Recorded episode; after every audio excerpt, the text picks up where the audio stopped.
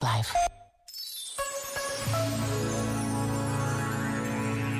A sede do Comitê Organizador da próxima Jornada Mundial da Juventude lembra a descrição das colmeias, em que as abelhas trabalham sem parar.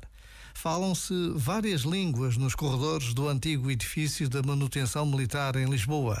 Há cartazes e bandeiras de todas as nacionalidades, e à medida que os dias passam, cresce esta certeza de que iremos viver um extraordinário encontro entre jovens de todo o mundo, e muitos deles serão acolhidos nas casas das famílias portuguesas.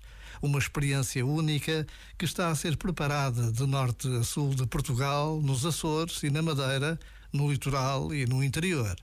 Para pressentirmos a grandeza do que se vai passar, basta a pausa de um minuto. Já agora, vale a pena pensar nisto. Este momento está disponível em podcast no site e na app.